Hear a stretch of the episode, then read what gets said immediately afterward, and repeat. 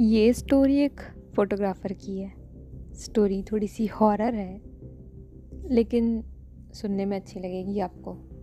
जैसी भी लगे कमेंट करना लाइक करना डिसलाइक भी कर सकते हो। स्टोरी एक फ़ोटोग्राफ़र की है तो फ़ोटोग्राफ़र की तरफ़ से ही। हेलो फ्रेंड मेरा नाम विपुल राजपर है। मैं फ़ोटोग्राफी स्टूडियो में काम करता हूँ। मेरे पास खुद का कैमरा आ चुका था, इसलिए मैं प्राइवेट ऑर्डर भी ले लेता था। एक दिन मेरी लता भाभी कुड़ियाड़ा गाँव का एक काम दिलाया। किसी का बर्थडे था। आने जाने का अलग से पैसा मिल रहा था और फोटोग्राफी का भी अच्छा पैसा मिल रहा था, इसलिए मैंने हाँ कर दी। मैंने कहा, सही है, काम है, करना चाहिए। दिक्कत सिर्फ़ यही थी कि पार्टी देर रात तक चलनी थी। उसके बाद वहाँ पर रुकने का भी कोई अच्छा ठिकाना नहीं था, कोई होटल कुछ भी नहीं था। सो थोड़ा सा डर लगा, लेकिन फिर भी ले लिया, काम हाँ कर दी मैंने। इसलिए रात में ही ट्रैवल करके घर लौट आया मैं। काश उस खौफनाक रात की याद में अपनी ज़िंदगी से मिटा सकता। मुझे अच्छे से याद है ऑर्डर की डेट पे। मैं कैमरा सेटअप लेकर वहाँ पहुँच गया था। रात को आठ बज रहे थे। पार्टी शुरू होने वाली थी। मैंने अभी बस चार पाँच फ़ोटो ही खींची थी। तभी अचानक से सुनहरे बाल वाली एक गोरी चिट्टी लड़की मेरे सामने आ गई। उसने हाल के बाहर आने का सारा किया शायद कुछ काम होगा। मैंने उसे कैमरा दिखाया और कहा अभी नहीं आ सकता।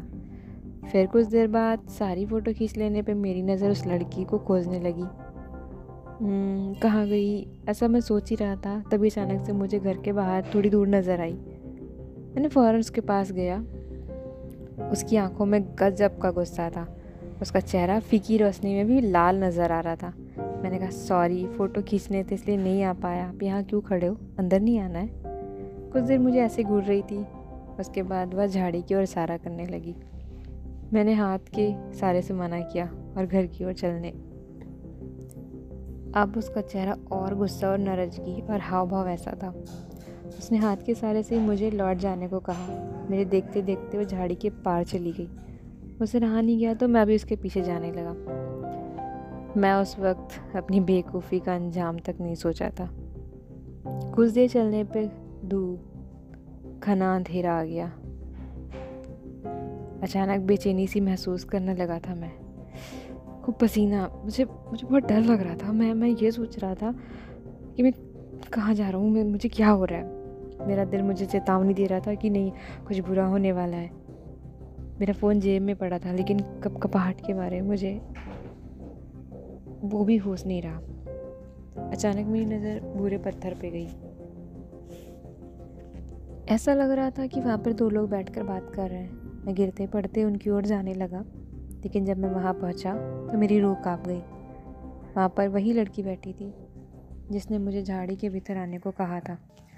अब उसका विकराल रूप मेरे सामने था। एक धड़ पर दो सिर भयानक नज़ारा देख के मेरी तो चीख निकल गई। उस लड़की के धड़ पर जो एक और सिर था, वो बुरी तरह से कुचला हुआ था। उस भयानक आकृति से दिल दहल गया। मैं मैं उसी वक्त वहाँ से भागने लगा। किसी तरह से कच्चे रास्ते पर आ गिरा। कुछ देर बाद दो बुलेट वाले आए और मुझे बर्थडे पार्टी वाले मकान तक लेके गए। उन्होंने मुझसे धमकाते हुए पूछा कि मैं झाड़ी के भीतर क्या कर रहा था। अब मैं लड़की वाली बात बताकर अपनी मुश्किल बढ़ाना नहीं चाहता था। तभी अचानक मुझे जोरदार चाटा मारा और कहा, फ़ोटो वापस देने के लिए भी यहाँ वापस मत आना। उन्होंने मेरे पैसे दिए और फ़ौरन वहाँ से जाने के लिए कहा। मैं उस जगह से तो चला गया, लेकिन इस घटना के बारे में पता कर करने पर रोंगेटे खड़े हो गए। जैसे सच्चाई पता चली, उस घर के मालिक ने परिवार के साथ मिलकर अपनी जवान बेटी और उसके प्रेमी को मार दिया था। यहाँ तक कि ये भी कहा जाता है, उन दोनों को वहीं झाड़ी के भीतर मारकर गाड़ दिया गया था। तब से उन दोनों की रूह एक धड़ और दो सिर के साथ भटकती है। वहाँ झाड़ियों में आए दिन मरे हुए पशु, पक्षी, जानवर भी पाए जाते हैं। मैं उस खतरनाक जगह से ज़िंदा तो बच गया, लेकिन ना मिटने वाली भयानक याद मेरे जहन में बस गई। काश काश मैंने उस दिन भाभी का ऑर्डर ना लिया होता। आज मैं अपना काम उसी तरह से करता आ रहा हूँ, लेकिन जब भी मुझे उस गाँव की याद आती है तो मेरी रूह काँप जाती है। धन्यवाद। आपको मेरी कहानी कैसी लगी, आप मुझे कमेंट करके ज़रूर बताना। Thank you